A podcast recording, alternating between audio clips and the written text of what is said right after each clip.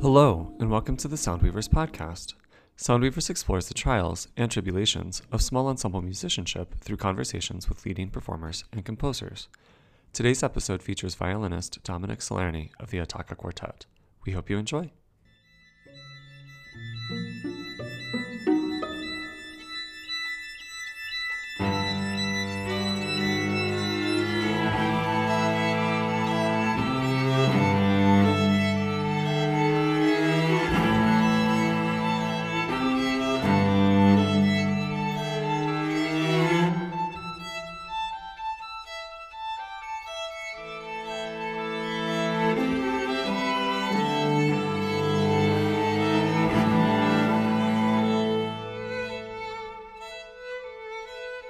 Lovely and wonderful gentlefolk, welcome back to the Soundweavers Podcast.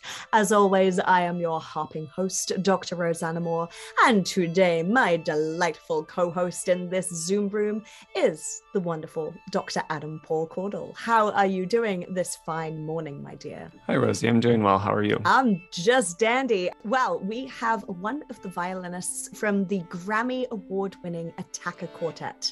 They have been described by the Washington Post as... although they may be a relatively young ensemble, they already have come close to epitomizing the string quartet ideal. Four strikingly individual players with the ability to speak eloquently in one voice. So, as I said, we are joined by one of the violinists, Dominic Salerni. I will never say that with that Italian accent ever again.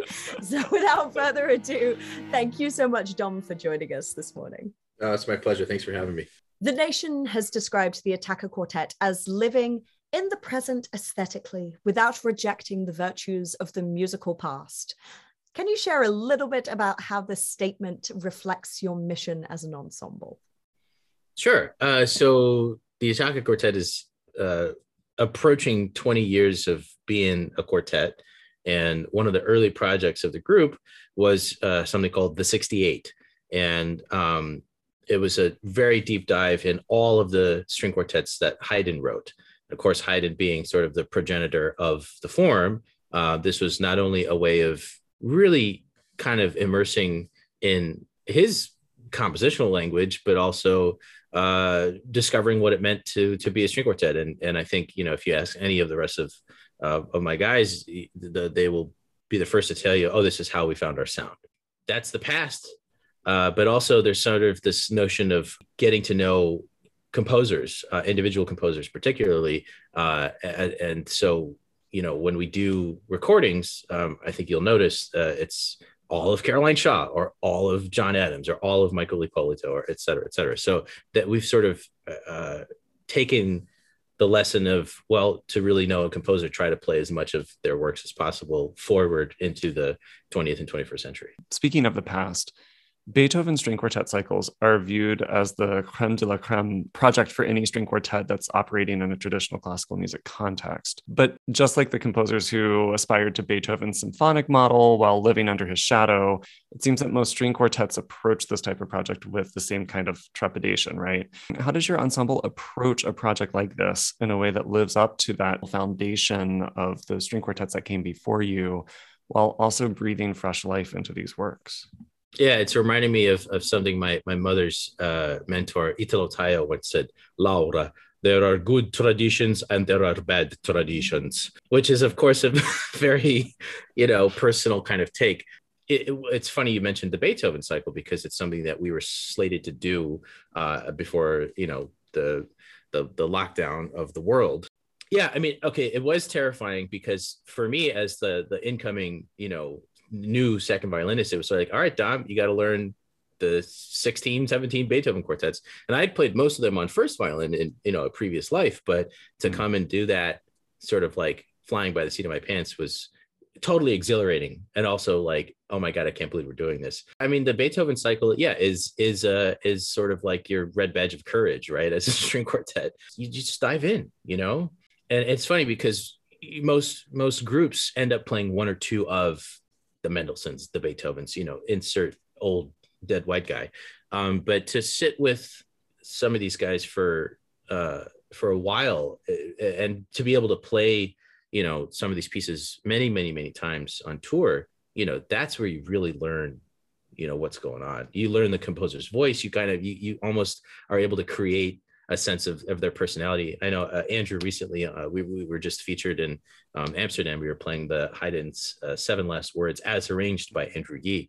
And Andrew was like, yeah, I would love to get a beer with Haydn because I think he would be just freaking hilarious, you know. To try to bring your own personality to something is part of interpretation, but also we would hope that everything that's written on the page is everything you would possibly need as sort of like square one.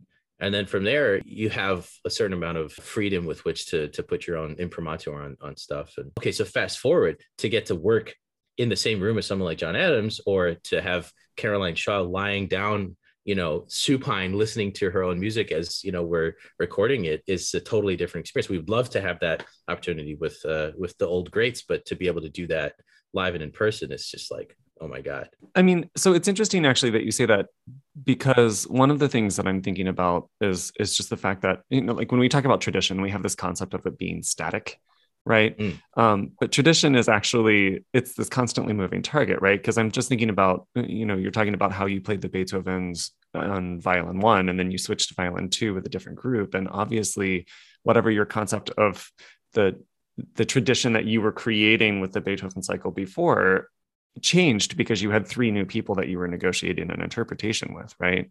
Oh, like, absolutely. What does that experience look like in practical terms, like in rehearsal? I mean, are you duking it out? Like, no, I really feel this strongly, you know, or do you find that it's more of a kind of nebulous, something that you can't quite put your finger on, but you know it's happening type of thing? Interesting. Yeah, well, this speaks to this, I think, really popularized notion of the second violin as some sort of hierarchically inferior position. You know, the role of second violin is support. It's also flexibility. It's also kind of like you're a glue. And you in ways, you're almost like a second violist sometimes, mm-hmm. you know, and so you kind of have this chameleonic, you know, if I could split my eyes and look at my violist and cellist over here and my, you know, first violinist over here, like, you know, I would totally love to do that. But no, when it came to doing the cycle from the perspective of a former first violinist, it was actually incredibly liberating because A, I didn't have to play those notes, but B, I knew the part. So it was like, you know, if I could do anything that I could possibly do to make Amy's life easier, but also, you know, connect with my guys on the low end of the quartet, you know, it was just, and we had very little time, you know, so it was like coming in half the time sight reading some of this stuff, you know, so having had that experience of playing the first part kind of like made my life at least 25% easier. Then I could try to blend sound with Nate, or like, you know, really lock into the bass with Andrew, or like play a slightly louder octave for Amy, or, you know, whatever I'm supposed to do. On a different note, how does your ensemble balance the demands of being a fully functioning string quartet while also pursuing solo and orchestral performance opportunities, not to mention the beginnings of family life for several of your ensemble members? Oh gosh, if that's not the question of the millennium. You know, it's funny. We were on tour in Prague, and mm-hmm. I had this wonderful opportunity to go hear the Zemlinsky Quartet live mm-hmm. in Luni. Yeah, an awesome group. And it was an all Dvorak program. The Zemlinskys are, first, I really have a lot of respect for them, but it's four guys, and amongst them, they have 9 quartet babies. Lord. I love that. And they teach at the Prague Conservatory, and you know, it's insane what they do. And I that was so inspiring for me. I'm like the one, you know, holdout, you know, I don't have any progeny that I know of. So, you know, I'm just hanging out like, hey, I could be Uncle Dom. Like, you know, if you need me to babysit, like whatever. But yeah, I mean, it's a challenge, but it's also a wonderful, we're discovering how flexible presenters particularly are. Amy is the first to have a baby, and Andrew and Des just had theirs just a few weeks ago, you know, so things like breastfeeding, is there a fridge, is there a freezer, you know, can a parent or you know, a beloved spouse, you know, come along, you know, on the trip, or how are we going to organize a sitter for whenever we're gone? It's definitely sort of changed our approach as far as tours. I think we're going to be on the road perhaps a little bit less or in shorter chunks. You know, I mean, that's a thing, but it boils down to scheduling. It boils down to, yeah, just being flexible. I ask this because I think that it is the question of the century right now. We're all trying to renegotiate exactly what we're doing. And now that the standard work model, you know, the I go to work for 40 hours a week and go away. I mean, we never did that as musicians to begin with. But now that everything is changing and we're starting to renegotiate exactly how everything works, I'm wondering, you know, how do you sustain yourselves? Do you have like a 2 weeks on, 2 weeks off policy? Like, is there paid time off and vacation time? You know, how do you like organize the organization? What is this, Europe? Paid time off? Are you crazy? No, actually, okay. This might be of use to other groups, but we do have a policy that if people need to take off, we do shunt some of our fee towards them. So, for example, like Amy, you know, took some time and Andrew took some time and Nate and Becca are going to have a kid like any day now. That's sort of something that we've built into the model. I mean, as far as like, I don't think we have strict policies for anything, which is, I think, part of the secret sauce of the Attacca Quartet. But for example, I was just in Baltimore subbing with the symphony for about a month. I mean, I was grateful for the opportunity, but it was also like, yeah, well, this is time where, you know, Andrew and Des are going to be nesting with Lil Oat. And, you know, I'm just, I got some free time, so I'm going to make use of it. And I still got rent to pay. Right. So, you know, I don't think we've ever had sort of hard and fast 2 weeks on, 2 weeks off sort of thing, but basically we prioritize the quartet. And then if we have to do our own things, you know, we put it in the diary. Our management is British. So I'm learning all of these new terms. I was like, the diary is a dear diary. Planner. Oh, like the schedule. Oh my God, the planner. Yeah, exactly. So I'm like, you know, so that's been sort of a fun learning curve for me, but yeah, we just make it work.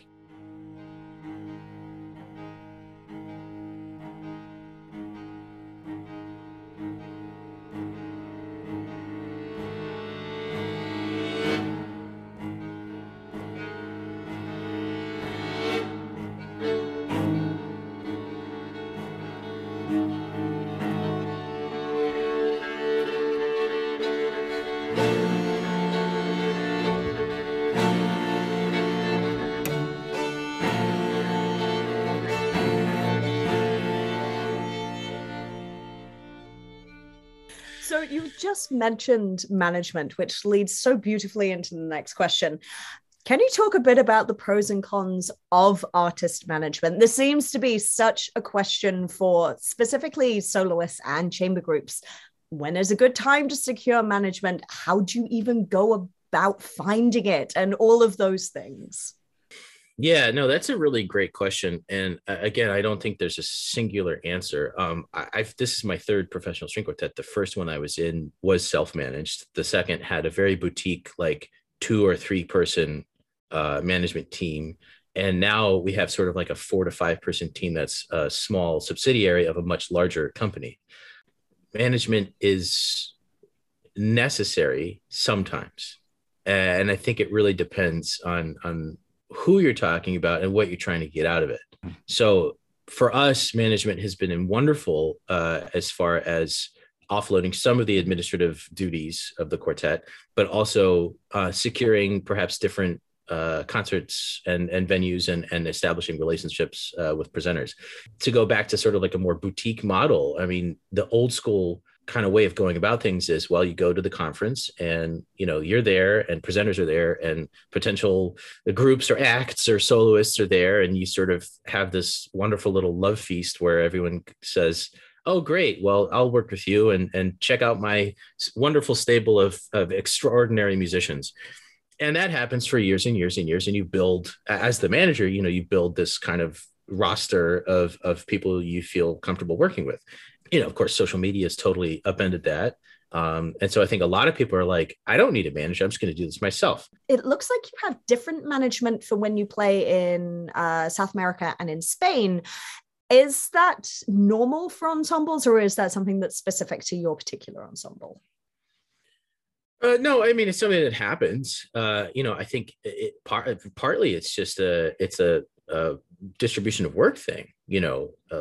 Poly Arts is based in England and France, and they have their contacts in certain countries, and Desiree, has a number of contacts in Spain and South America. So I think it's something that was a natural outgrowth of, well, Attacca is doing more work here, so hey, maybe we can have someone who kind of takes care of that. So there's no exclusivity between the two of them. They're very, very much like, oh, well, this is a Spanish concert in Barcelona, so you're going to go through Desiree for. Yeah, I think that's how that works. Yeah, I mean, they seem to work very well together. So in our particular case, it's a pretty harmonious thing. What do you think is happening with institutions like Juilliard, like Lincoln Center, like Eastman, like all of these other kind of educational and cultural institutions, Carnegie Hall, all of this stuff? Did you see Carnegie Hall's rebranding?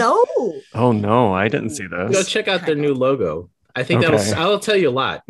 Interesting. This is why we're where do you see all of this going? I mean, do you see institutions morphing, or do you see them folding? Yeah, I see a lot of both. Part of the issue is that there is an aging audience. There's also an aging donor base. And so once the money dries up, bye-bye. What's wonderful about being in a string quartet right now is that the institution of us is us. Yeah, we are fortunate. I mean, we're talking about Juilliard. I mean, Attacca Quartet was formed at Juilliard, and Juilliard has been incredibly supportive. And I think it really depends on the institution how quickly they can adapt. And of course, speed is in inverse relation to how large an organization is, and how many subscribers or donors or whomever they have to answer to. As boards change, as the demographics of boards change, I think you're already seeing, I think, a major shift. And a lot of this is predicated on, the protests of June 2020. So, it's sort of like, how are institutions responding to that particular moment on top of the pandemic? If there's ever been a time to learn something, it's now. I want to point to a really interesting article, which is a review of a concert at the Lincoln Center Chamber Music Society that was written by Zachary Wolf in the New York Times. Just go ahead and read that. Well, and it's interesting too. I mean, you mentioned the size of an institution as being inversely related to the speed with which they can make change. It makes you wonder whether some of these institutions like Juilliard or NEC, where they are more standalone institutions, whether they will be more flexible than something like an Eastman, which is tethered to a rather large university, I'll be interested to see how that plays out too. Oh, I don't know. I mean, I'm no philosopher, but, the more specialized you get as a culture, the more siloed people can get. And I think that, when you think of genre particularly, you go back to high school. Oh, I only listen to punk. Oh, I only listen to rap. Oh, I only listen to country. It's like, these are marketing tools, right? Mm-hmm. So get away from the kind of consumerist approach to this is what I would say. But also, and I see big institutions trying to cater to these different genres. For example, oh my God, we're going to play the movie score to a movie while the movie plays, or now we're going to play Bruckner 8. Oh, but now we're going to play Stockhausen. Oh, but now or we're going to do video game music. That'll bring in the young people. And it does for that particular concert. There's no crossover, how do you cross-pollinate that? Yeah.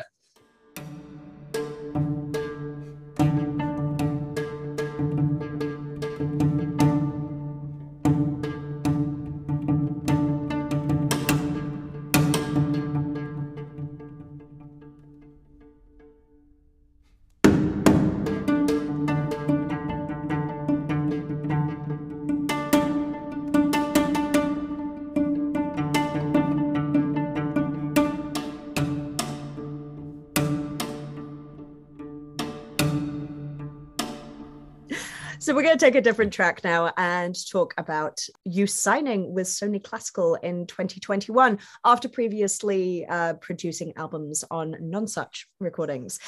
How did you go about securing your relationships between these labels, and what should an artist ensemble look for when searching for a label? Oh, man. Well, so Nonesuch's big thing is that they are composer focused. So I think there was something attractive about, oh, this group wants to play everything that Caroline Shaw has written for string quartet at this particular moment. So that was sort of the driving motivator for that. For Sony, we got on their radar perhaps from the Grammy momentum, but also because, so for aspiring artists, just go out and win a Grammy and then Sony will call. Just kidding. And that's another thing, but that happens. People are like, how did you do it? How did you win that? It's like, no, it's not how you get a Grammy. You don't go out to get a Grammy. You do the work and hopefully people like it. Universe responds to you. Exactly. No, that's anyway. But for Sony, it was more, we had some contacts and we're kind of, an introduction was made and they took an interest, and it was a long process actually. And I came in sort of midway through that. So some of that for me is still in the murky, before times, but it continues to be a process. And, we've sort of fine-tuned our relationship and our communications with Sony. And that's largely been a very positive thing for us. So going in a slightly different direction now, what are some of the community engagement projects that your quartet has pursued? And what are your objectives for community engagement? How do you establish and maintain relationships with community partners? Those sorts of things. Yeah, that's a great question. Each one of us individually, I think, approaches community slightly differently. So Amy, for example, is a wonderful teacher, and she has a studio of violinists. And I think she, finds incredible satisfaction from the pedagogical end of things, and specifically to the violin. Nate has a nonprofit called Music Kambia, where he works to found and grow educational programs in prisons. Oh, that's really important. Yeah, and then Andrew, aside from also being a wonderful composer, Andrew also has taken the idea of visibility in terms of trans rights, but also just generally in the LGBT community very seriously. So, when we're doing, say we're asked to do a residency, it could, besides the concerts, it might involve some masterclasses with college kids, or, going into an elementary school and playing for them and talking with them. But it also could involve, a community event at say the local Pride Center. I grew up in Bethlehem, Pennsylvania. My father works at Lehigh University. Lehigh, has a history of being an engineering school largely, and has a, very storied fraternity culture. So, if you were white and male and like to get drunk, and you'd go to Lehigh, and that's, that's an old definition. And so to be able to, play and talk at the Lehigh University Pride Center, for me was like, wow, I can't believe this is the same institution. I mean, this is the kind of growth I'd love to see everywhere, And so that was really cool, so we try to be open to that, that sort of thing. We're looking at a residency in the fall where we're going to be working in elementary schools, and I think middle schools as well, in Capitol Hill. So, this is a function of there being a community that, is fairly tightly knit, and saying, how are we going to reach out or kind of get everyone involved? So, we're all about that. I think, who are you talking to? So a community are the people immediately around you, but also you can touch people, especially now with all this remote stuff, countries away. So we've come to the final question, and this is a little roulette. Can you pick A or B? Just yes. Without knowing what A or B is. Yep. It's question roulette. All right. Well, because Attacca starts with A, let's go with A. If you could curate or commission any show, what would it be? Any show. So it doesn't just have to be music. It could be string quartet mixed with multimedia, Cirque du Soleil styles stuff, not to put ideas in your head, but it could be anything whatsoever. And money is no object. You've been given the largest NEA grant that you could possibly imagine. So plus a MacArthur, plus everything else. MacArthur's more the money I'm looking at, because NEA grant would be about $40, but I'm totally kidding. Anyway, this is something that I've sort of done in a previous life, but I'd love to see it. T.S. Eliot's Four Quartets, as read by Steve Buscemi, with Beethoven, Caroline Shaw, John Adams, interspersed with some quartets. I think that'd be really fun. Or I got another one for you. Winterreise, done with string quartet, ooh, sung by Caroline Shaw. Ooh. Oh. Can we make fancy. That happen? Can someone, one of our listeners, please give us, I know, right? Give the Attacca Quartet some money for that. We've already floated it by Caroline, and I she sort of, her eyebrows went up. Oh, but she's so busy right now. I mean, she's so busy. It's crazy. Oh my goodness. So with that, thank you so much to the wonderful Dom, who was one of the violinists from the Attacca Quartet, for sitting down and having a lovely chat with us this morning. This has been delightful and so eye-opening, and all of the things. You can find all of the Attacca Quartet's info down in the show notes, and we will look forward to speaking to you all soon. Amazing. Thank you guys so much.